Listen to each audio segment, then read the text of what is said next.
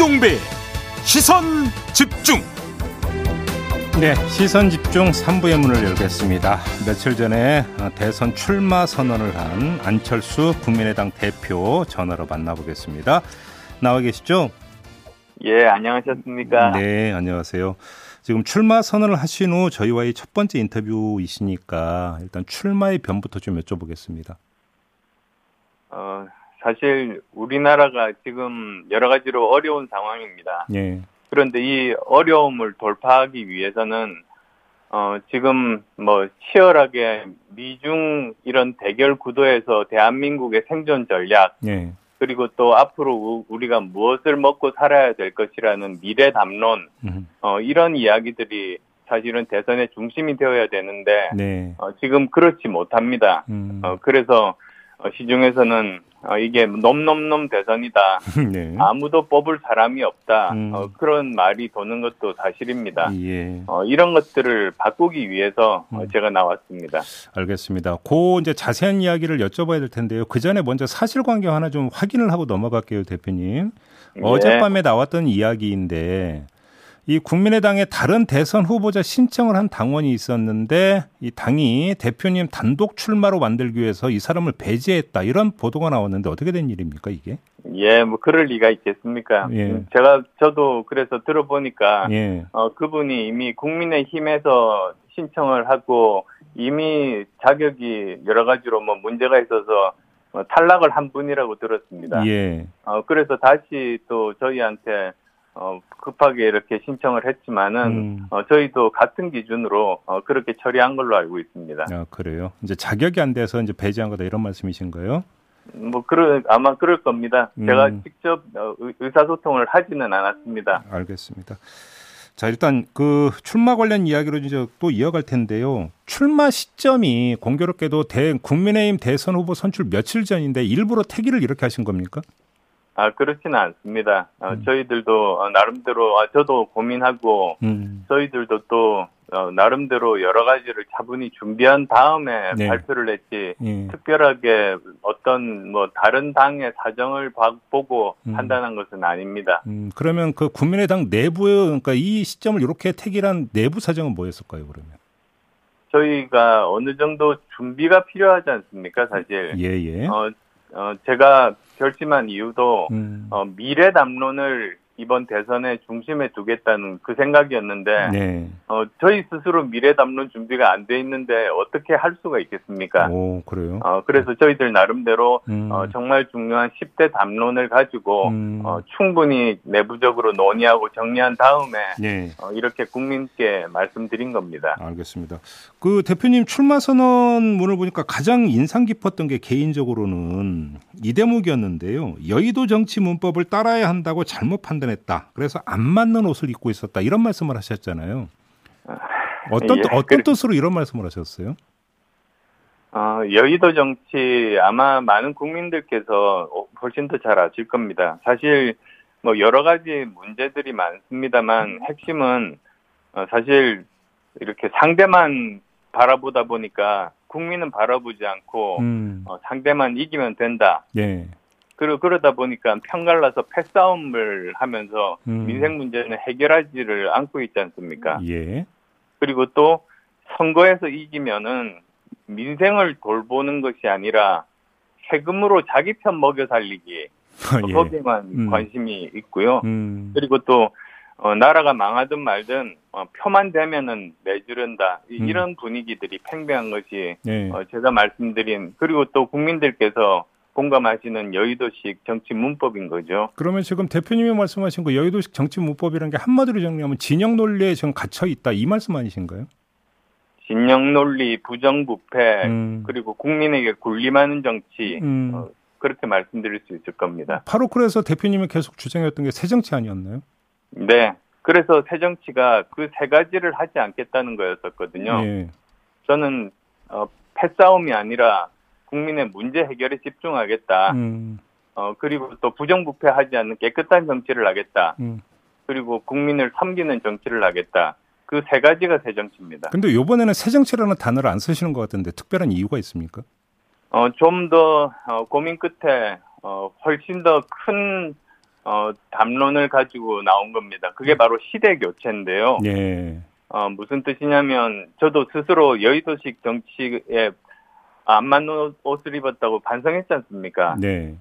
근데 새 정치라는 것도 사실은 어, 정치인이 중심이 돼서 정치를 바꾸겠다고 들고 나온 건데, 음. 어, 사실 지금 대한민국이 가진 문제는 정치뿐만 아니라 사회 전반이 바뀌는 시대 교체가 필요하다. 어허. 어, 저는 그렇게 생각하는 겁니다. 정치판만 바뀌어서 되는 게 아니다 이런 말씀이시네요. 그러면. 그러니까 우리나라가 정말 성공적으로 음. 어, 산업화 시대를 거치고 민주화 시대를 거치고 음. 이제 그 다음 단계로 도약을 해야 되는 어, 선진화 뭐 선진국이 되기로 이렇게 나아가는 방향을 선진화라고 한다면 예. 거기로 시대 교체가 되었어야 됐는데 예. 어, 그냥 멈춘 겁니다. 음. 거기서 그냥 어, 뭐 수십 년 멈춰가지고 음. 어, 70년대 80년대의 그 민주화와 또 그 산업화끼리의 그냥 다툼 음. 거기서만 멈춰져 있었던 거죠. 그래서 우리 함께 노력해서 그것을 뛰어넘자. 어, 그게 바로 어, 시대 교체입니다. 알겠습니다. 그 대표님께서 여의도 정치 문법을 말씀하시는 순간에 제가 떠오른 사람이 한 분이 있는데요. 바로 윤석열 후보인데 네. 윤석열 후보가 초기에 이제 일단 설화를 이제 빚으면서 이제 그 주변에서 어떤 이야기를 했냐면 여의도 정치 문법이 아직 익숙하지 못해서 그런 설화를 빚고 있다 이런 진단을 내린 바가 있는데 그러면 이 진단은 완전히 잘못된 진단이었나요? 예, 저 아, 저는 그 어, 여의도 정치 문법에 안 맞아서 어, 여러 가지 실수라든지 국민들로부터 실망을 이렇게 어, 저기 느꼈다고 생각하지는 않습니다. 그래요? 오히려 뭐 여러 가지 오히려 국민적인 상식적인 수준에서 어의 생각이 음. 이렇게 공감을 느끼는 것이 조금 부족했던 것이 아닌가. 음, 어, 그래서 그 문제에 대해서는 또 본인도 어, 해명하고 사과하고 그랬지 않습니까? 예, 문법의 문제가 아니라 사고의 문제였다 이런 말씀이신 거죠? 알겠습니다. 윤석열 후보 이야기를 하니까 물론 뭐 국민의힘 후보가 누가 될지는 뭐 현재로서는 알 수가 없는 거고요. 근데 아무튼 계속 그 그러니까 대표님이 인터뷰할 때마다 아마 이 질문 받고 있는 걸로 알고 있는데요. 단일화 질문 그 계속 받으니까 혹시 짜증 나십니까, 대표님? 그렇진 않습니다. 오히려 제가 약간 앵무새나 레코드가 된 기분입니다. 아, 그래서 드리는 질문인데요. 예. 그러니까 아니 저는- 확실하게 답변을 좀 주세요. 어떻게 하실 계획이세요? 저는 단일화 할 생각으로 나오지 않았습니다. 제가 당선되기 위해서 음. 나왔고, 네, 어, 제가 정권 교체 주역이 되겠다고 나온 겁니다. 그래요. 어, 근데 지금 뭐 국민의힘 일각에서는 벌써부터 뭐 단일화 해야 되기 때문에 지금 뭐 그 이게 조심해서 잘 그러니까 저기 대해야 된다 이런 식의 이야기가 벌써 나오던데 그럼 이런 식의 그 주장은 지금 군불대기입니까? 그러니까 만약에 정말 어, 국민의힘이 어, 야권 지지자들의 열망에 따라서 어, 진정으로 정권 교체를 하고 싶어 하신다면 음. 어, 그러면 저한테 양보해 주시면 제가 압도적으로 정권 교체할 수 있습니다. 어, 오늘 며칠 전에 그 말씀하신 거 저도 봤는데요. 한 국민의힘 인사가 그 내년 그 보궐선거 치러지는 종로에 그 안철수 대표가 출마하도록 하는 방안을 일종 일종의 거래 품목으로 제시한 거에 대해서는 어떻게 받아들이셨습니까? 그건 아마 저 그 국민의힘 내부에서 음. 어, 그 자리를 노리는 분들이 어, 다른 다른 의도로 그렇게 말씀하신 거 아닌가 뭐 싶습니다. 다른 의도라면 어떤 뜻이에요? 어, 제가 안, 뭐 그런 것에 대해서는 일체 아니 대선 후보 출마한 사람이 그런 생각을 하겠습니까? 예. 그러니까 오히려 음. 어, 이게 표현이 적절할지는 모르겠습니다만 당구 칠 때 한번 어, 코너를 치고 다른 쪽으로 가는 것처럼 아, 쓰리 쿠션 말씀하시는 겁니까? 예 그러니까 예. 어, 그걸 받을 자리에 있겠다 뭐 이런 의도 아닌가 어, 싶습니다. 그러면 그 발언을 한 사람이 오히려 자신이 출마 욕심을 지금 그 대표님을 빌어서 간접 표명한 거다 이런 말씀이시네요. 아니면 자기가 저 미는 사람이든지요. 아, 예, 예, 알겠습니다. 이준석 대표가 대선 때 부안해동하고 거강권 행세를 하는 사람이 있다면 역대 최고급 해당 행위를 하는 것으로 처음 나오는 순간 일벌백계로 처리하겠다. 단일화 관련해서 이런 발언을 했는데 어떻게 받아들이십니까? 예, 뭐 내일이면 당대표 권한이 대선 후보로 넘어가지 않습니까? 네, 네. 그러니까 뭐 만약에 뭐 그런 것을 결정한다면 그것도 다 대선 후보가 가지는 것이죠. 음, 어, 그러니까 별로 의미 있는 발언으로 생각하지 않습니다. 뭘로 일벌백계할 힘도 없어질 거다 이런 말씀이시네요. 알겠습니다. 그나저나 가장 이제 그 바탕이 되는 게 국민의힘과 국민의당의 관계인 것 같은데요. 이 질문을 한번 드려볼게요. 얼마 전에 그 통합 이야기가 나오다가 결렬이 됐잖아요. 그렇죠. 그 이유가 국민의당에 있습니까? 국민의힘에 있습니까? 어, 전적으로 국민의힘에 있습니다. 그래요? 왜 그러냐면 예. 사실은 통합 이야기가 나온 것 자체가 음. 어, 통합이라는 건 어, 당과 당의 그 뭐 조직뿐만 아니라 그 지지 계층이 합해져서 예. 지지 지지층이 지지 기반이 넓어지는 게 예. 통합의 목적 아니겠습니까? 예, 예. 근데 과정 중에서 보시면 아시겠지만 어 그 국민의 당 당원들의 마음이 많이 상해서 음. 아무리 물리적인 통합이 된다고 해도 지지층이 넓어질 수가 없는 상황에 이르렀습니다. 예. 그러면 사실은 뭐 통합을 위한 통합을 왜 하겠습니까? 음. 그 제2 야당이거든요, 저희가. 예.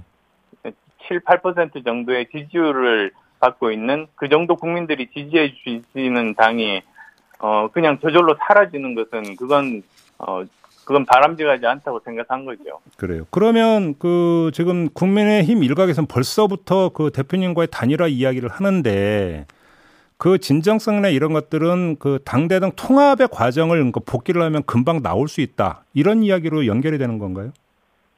어 글쎄요. 또 뭐 이번에 당 대표 권한을 가지신 대선 후보가 네. 아마 뭐 전체적인 내용들도 다 아실 텐데요. 음. 어뭐 그때 나온 뭐 참 옛날 이야기하기가 좀 그렇습니다만 네. 그때 나온 얘기가 네. 어, 국민의당에서 어, 지분 요구가 과다하다 이런 말이 나왔어요. 예, 맞아요. 예, 예. 근데 사실 지분 요구 한 게 없습니다 저희가 음. 왜 그러냐면 어, 당대당의 지분이라는 건 크게 보면 세 가지입니다. 네. 공동 당 대표, 음. 그 다음에 공동으로 최고위를 구성하는 것, 네. 그 다음에 또 어그각 뭡니까 당협위원장을 몇 대 몇으로 나누는 것 네, 네. 이겁니다. 네, 네. 근데 저희들은 처음부터 그랬습니다. 당 대표 그리고 최고위원 저희들은 다 사퇴하고 음. 모두 다 국민의힘 체제로 가겠다. 음. 그러니까 이건 대한민국 정치 역사상 이 정도로 큰 양보를 한 적이 없습니다. 그런데도 국민의힘에서 깼다. 그거를. 그리고 또 어, 당협위원장도 마찬가지입니다. 사실 당협위원장 어, 몇 개를 달라고 해야지 그게 지분 요구 아닙니까? 예. 근데 저희들이 이야기한 것은 어, 저희들은 그렇게 하지 않고 어, 저희들이 한 스물 몇 명 정도 당협위원장이 있습니다. 한 음. 전체 10분의 1입니다. 예, 예, 예. 그 자리만 공동으로 하자. 음. 공동위원장 체제로 대선을 치른 다음에 어, 실력으로 서로 경선으로 승부해서 이기는 사람이 어, 거기 당협위원장을 하자. 그게 또 이준석 대표 어, 지론 아니겠습니까? 예. 그거는 상식적으로 생각해 보시면 지분 요구가 전혀 아닙니다. 알겠습니다. 근데 혹시 그 대표님의 대선 출마에 혹시 그게 조금이라도 영향을 미쳤습니까? 어, 그 당시 대선 출마에 대한 고려는 전혀 없었습니다. 아니요. 지금의 대선 출마에 혹시 영향을 미친 게 있는지를 여쭤본 겁니다. 아, 대선 출마에 제일 큰 영향을 미친 거는 양당의 그 경선 과정 예. 그리고 또 어, 대장동 게이트 음. 이런 부분들이 컸습니다. 알겠습니다. 마지막으로 이걸 좀 여쭤볼게요. 그 대표님이 그 출마 선언하기 하루 전에 유튜브에 올린 동영상 있지 않습니까? 문장의 나라를 구하라. 이 동영상 내용이 잠깐 논란이 된 적이 있는데요. 여기에 이제 일부 시민을 좀비로 표현한 게 적절했다고 생각하세요, 대표님? 아, 글쎄요. 어, 그, 그 부분들에 대해서는 20대 청년들이 음. 어, 나름대로 치열하게 아이디어를 내서 어, 그렇게 그 영상을 만든 걸로 알고 있습니다. 네. 어, 뭐 저희는 그래서 어, 그건 지금 우리나라가 정치 풍자에 대해서 음. 어, 굉장히 엄한 편 아니겠습니까? 예, 사실은 그게 오히려 더, 어, 노, 노, 얼마 전에 돌아가신 노태우 대통령 시절부터 풀어지기 시작해서, 어, 민주주의가 발전하면서 정치도 풍자의 대상이 될 수 있고, 음. 어, 시민들이 표현의 자유도 가질 수 있는 것 아니겠습니까? 근데 정치인을 풍자하는 거와 유권자를 풍자하는 건 다른 차원이기 때문에 드리는 질문인데요. 예를 들어서 문재인 대통령을 지지했던 시민들을 좀비라고 만약에 표현했다면 그건 비하로 이해될 수 있는 거 아니겠어요? 음, 저는 저는 전혀 그런 의도로 했다고 보지 않습니다. 그래요. 네. 알겠습니다. 그 판단은 우리 애청자 여러분께 맡기도록 하고요. 오늘 인터뷰 마무리할게요. 고맙습니다. 네, 감사합니다. 네, 지금까지 국민의당의 안철수 대표였습니다. 세상을 바로 보는 또렷하고 날카로운 시선. 믿고 듣는 진품 시사. 김종배의 시선 집중.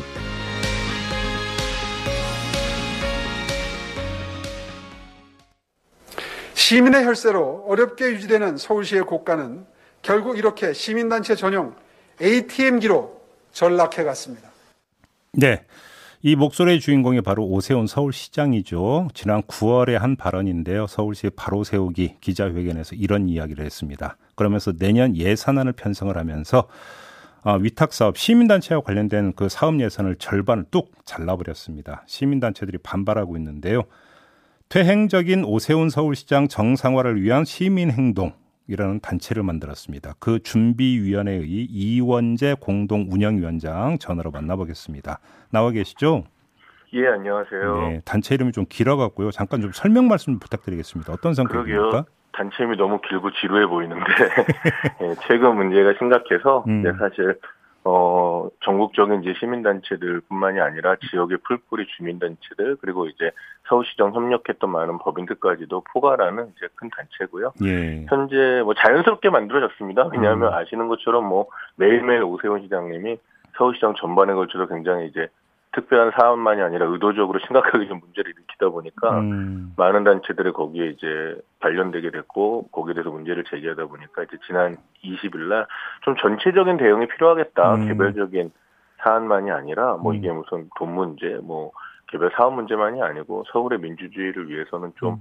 어, 더 적극적인 협력과 대응이 필요하겠다. 그래서 포괄적인 그런 어, 네트워크를 만들어졌고요. 몇 개 단체는 현재, 참여했어요? 현재 200여 단체가 넘고요. 200여 그리고 단체. 200여 단체가 개별 단체가 아니라 그 안에 또 뭐, 어, 마- 적게는 10여 개까지도 100개까지 포함하는 또 네트워크 단체들이 있습니다. 그래서 음, 정식으로는 11월 말에 발족할 예정이고 음. 거의 한국 사회 대부분의 시민 단체들 서울의 풀뿌리 주민 단체들 모임까지 다 참여하고 있다고 보시면 될 것 같습니다. 알겠습니다. 조금 전에 그 위원장님께서 드- 단순히 돈 문제만은 아니라고 말씀하셨는데 예. 그럼에도 불구하고 이제 계기가 민간 위탁 사업 관련 예산 가운데 832억을 지금 삭감한 것이 계기였던 것 같은데 예. 이건 어떻게 평가를 하세요? 어, 일단 예산은 중요하지만 한 부분이고요. 네. 그리고 이 부분이 도드라지는 부- 부분은 이제 아까 말씀하신 부분만이 아니라 사실 우- 맨 처음에 오프닝으로 들려주신 것처럼 이제 어, 시장님이 사실은 돈으로 시민들을 통제하려고 하시고 돈 음. 문제를 쟁점화시키고 계셔서 그래요. 마치 음. 이게 비리 부패 문제인 것처럼. 그래서 두드러 보이는데 본질이 더 중요하죠. 예. 본질은 저희는 그 오세훈 서울시장이 사실은 파행적으로 지금 시정을 끌고 가는 게 굉장히 상당 부분 개인의 정치적 욕심이라고 보고 있고요. 음, 근데 정치인이시니까 정치할 수 있죠. 근데 음. 이제 이게 너무 후진적이고 시대착오적이고 나쁜 정치예요. 되게 갈등을 만들고 막 사, 이제 대상을 막 굉장히 악마화하고 어떤 점에서 어떤 점에서 그런 말씀을 하시는 거예요? 어, 그 부분은 이제 예를 들면 이미 시작을 9월에 기자회견 하실 때 과연 지금 서울시장 정도 되시는 분들이 뭐 특정 단체나 특정 사안도 아니고 근거도 없는데 음, 어, 시민단체 전반에 대해서 이제 그런 정치적 프레임을 걸려고 뭐 A팀이다. 예. 다단계 피라미드, 피라미드다. 음, 뭐 음. 이런 얘기. 그리고 심지어 이제 뭐 서울시 지금 공문이나 보도 자료를 통해서 네. 실명으로 확인 안 된 사실을 막 보도 자료를 내죠. 이거 이제 부, 불편하시고 걱정이 되셨는지 그다음부터 이니셜로 바꾸셨는데 며칠 전부터는 예. 이미 실명 이거는 뭐 사실이어도 현행법 위반이죠. 네, 음, 명예훼손이고 음, 그래서 음. 이런 부분들은 음. 좀 심각한 상황이고 그게 결국은 서울의 민주주의라든지 정책 기반을 붕괴하고 있고 결국 시민들의 삶을 위협하기 때문이죠. 그런데 이제 오세훈 시장 입장에서는 민간 예. 위탁 사업이라 하더라도 그것이 부적절하고 불필요한 사업이라고 한다면 어, 이- 뭐 사업을 중단하고 관련 예산을 삭감할 수도 있는 거 아닐까요? 아 물론이죠. 근데 그 근거가 뭐냐는 거죠. 음. 예를 들면 예. 근데 그게 파악됐냐? 그럼 사실 9월 달에 기자회견 하실 때 이미 어 그렇게 이제 바로 세우기라고 말씀하셨는데 이미 어, 거꾸로 세우기 시작하셨어요. 왜곡. 왜곡. 예, 왜냐하면 거꾸로 이제 세웁니다. 예. 그렇죠. 왜냐하면 이제 저희 그래서 요즘에 오세훈 시장 바로 세우기라고 이야기하고 있는데 음, 음, 일단 그날 감사 이런 문제를 제기하시는데 감사라든지 준비된 게 없었고 아, 어, 그럼 잠깐만 보니까- 기존 사업 감사를 먼저 한 다음에 이런 문제가 있으니까 사업 예산을 얼마 깎겠다 이런 식으로 접근한 게 그럼요. 아니었어요? 그게 상식적인 거 아닙니까? 아, 아, 니고 네. 예, 그 왜- 감사라든지 조사가 충분히 된 다음에 음. 뭐가 뭐가 문제다 음. 이렇게 말하고 이걸 이렇게 개선하자. 개선하면 어떤 방법일까? 음. 이제 토론하고 보완하면서 그런 결과 내년에 이렇게 예산을 조정하자. 이래야지 이게 상식적인 건데 네, 네, 네. 일단 그게 아니라 처음부터 서울시 감사 시스템을 스스로 붕괴시키셨어요. 왜냐하면 음, 음, 개방직이었던 그 자리를 본인이 그냥 서울시 공무원으로 인사하고 음. 심지어 기자회견에 그날 배석했어요. 이 얘기는 뭐냐면 대- 쉽게 설명드리면 대통령이면 감사원장을 그냥 공무원에서 뽑지 않고 그냥 자신이 공무원 앉힌 다음에 자기 기자회견에 배석시켰단 말이죠. 네. 그거는 서울시 감사 시스템 자체를 붕괴시킨 겁니다. 감사제도의 공공성이나 개방성을 매우 크게 훼손했고 이미 그때 표적 감사가 시작됐고 가- 이제 미리 본인이 다 단정해서 발표를 하고 계시는 거죠. 그러니까 그러면 부적절하고 불필요한 사업이라는 판단 주체가 오로지 그럼요. 오세훈 시장이다 이런 말씀이신가요? 그렇죠. 지금 언론에서 매일 제기하고 있는데 그 1조 원에 대한 근거 네. 예, 얘기 못 하고 있잖아요. 음. 왜 그러냐면 그 1조 근거 없거든요. 그 그냥 일조라 본인이- 잠깐만요. 일조라는 예. 게 이제 우리 애청자 여러분들이 이해를 돕기 위해서 잠깐 설명 말씀드리면 10년 동안 예. 민간 보조금과 민간 위탁금이라는 명목으로 시민단체 에 그죠. 지급된 돈 그거 말씀하시는 거죠? 예. 그렇죠. 근데 그것도 이제 설명 지금 전혀 몇 달째 못 하고 계시는데 음, 자, 그 얘기도 민간 위탁금, 민간 보조금 또 그 안에 뭐 여러 형태가 있습니다. 공모 사업이라든지 다 있는데 네. 첫 번째로 그 얘기는 정확하게 말하면 본인이 마음에 안 드는 단체들과 대상들 12개 분할 특정하셨단 말이에요. 음. 그거 이제 언론이 계속 묻고 있어요. 왜 12개 분야냐? 서울시 많은 일들이 있는데 네. 만약에 오세훈 시장대로 하면 1조 원이 아니라 17조 350억 원이라고 말했어야 됩니다. 음, 왜냐하면 17조 350억 원이 10년 동안 민간 보조금, 민간 위탁금으로 나갔다고 저희는 파악하고 있는데 어, 근데 그 안에는 뭐, 어, 소위 말하는 보수적인 단체라든지 뭐 여러 단체들이 있죠. 근데 그 음. 중에서 1조는 뭐냐? 음, 어, 이게 이제 그래서 전직 시장 지우기라고 말하는 건데 정치적이고 정략적인 대상을 본인이 targeting 하신 거죠. 근데 그 음. 근거가 없습니다. 예. 근거가 없다. 내부 그렇죠. 규정 내부 규정을 바꿨다는 이야기는 뭐예요? 그거는 이제 아마 정확히 어떤 건지는 모르겠는데 두 가지가 있지 않을까요? 하나는 그 아까 말씀드린 감사제도를 훼손한 부분이 있을 수 있을 것 같고요. 예. 규정 바꿨다는 얘기는 10월 달에 이 민간 위탁과 관련된 서울시의 규정을 바꿨는데 음. 이게 또 문제가 뭐냐면 서울시만이 아니라 사실 세계적으로 그리고 전국적으로 민간들의 거버넌스나 참여는 늘어나고 있습니다. 아시는 음. 것처럼. 네네. 그래서 오히려 지금 한국은 너무 공무원 관료주의 중심이어가지고 좀 더 다양한 주체들이 참여하고 어, 같이 일할 수, 협력할 수 있는 거버넌스를 통해서 음. 민간 위탁 제도를 크게 개선해야 된다. 알겠습니다. 계속 개혁해야 된다. 이게 이제 어, 국회라든지 전국적인 상황이었는데 오히려 오세훈 시장 오시고 이 작업을 하시면서 퇴행시키는 개정을 알겠습니다. 했어요. 그래서 규정을 바꾸면서 더 공무원들이 통제를 많이 할 수 있도록. 시간이 다 네. 됐기 때문에 짧게 예. 그럼 앞으로 어떻게 대응할 계획이세요? 짧게 말씀해 주신다면. 아, 짧게 얘기한다면 저희는 사실 지금 뭐 내년 6월 선거까지 뭐 네. 특정 후보 문제를 떠나서 오세훈 시장님이 시장을 사유하고 계시기 때문에 예. 이런 정책들에 대한 토론들이라든지 시민들이 알 수 있는 얘기들을 공론장을 많이 열 거고요, 민주적으로. 예. 그리고 계속 이제 오세훈 시장을 좀 감시하고 이런 활동도 할 수밖에 없겠죠. 그리고 음. 더 좋은 정책들, 뭐 음. 시장 개 시장은 임기직 아닙니까? 그렇기 네. 때문에 시민들의 도시이기 때문에 시민들의 정책, 시민들의 삶의 질 높아질 수 있는 그런 정책 토론이나 이런 것들을 계속 열어 나가면서 예. 싸울 계획입니다. 혹시 관련 시의회 쪽의 입장 혹시 들어보신 게 있습니까? 시의회는 뭐 예, 저희도 만나 간담회도 하고 또 기자회견하면서 요청도 했어요 강력하게 음. 서울시에는 시민의 권리, 시민의 이름으로 지금 오세훈 시장의 이런 퇴행적이고 일방적인 행정들의 좀 감시가 필요한 거 아닌가. 그래서 이번 알겠습니다. 행감이 진행 중이니까 지금 알겠습니다. 많은 문제들이 있어서 거기에 대한 좀 객관적이고 정책 전문성에 기반한 어, 토론들을 요청했습니다. 알겠습니다. 예. 좀 진행 상황 좀 지켜보도록 하겠고요. 말씀 여기까지 나누겠습니다. 고맙습니다. 예. 네, 지금까지 이원재 시민행동 준비위원회 공동 운영위원장이었습니다. 네, 이제 끝내야 되는 시간이네요. 본방 이렇게 마무리하고 저는 유튜브에서 천기 누설로 이어가겠습니다. 고맙습니다.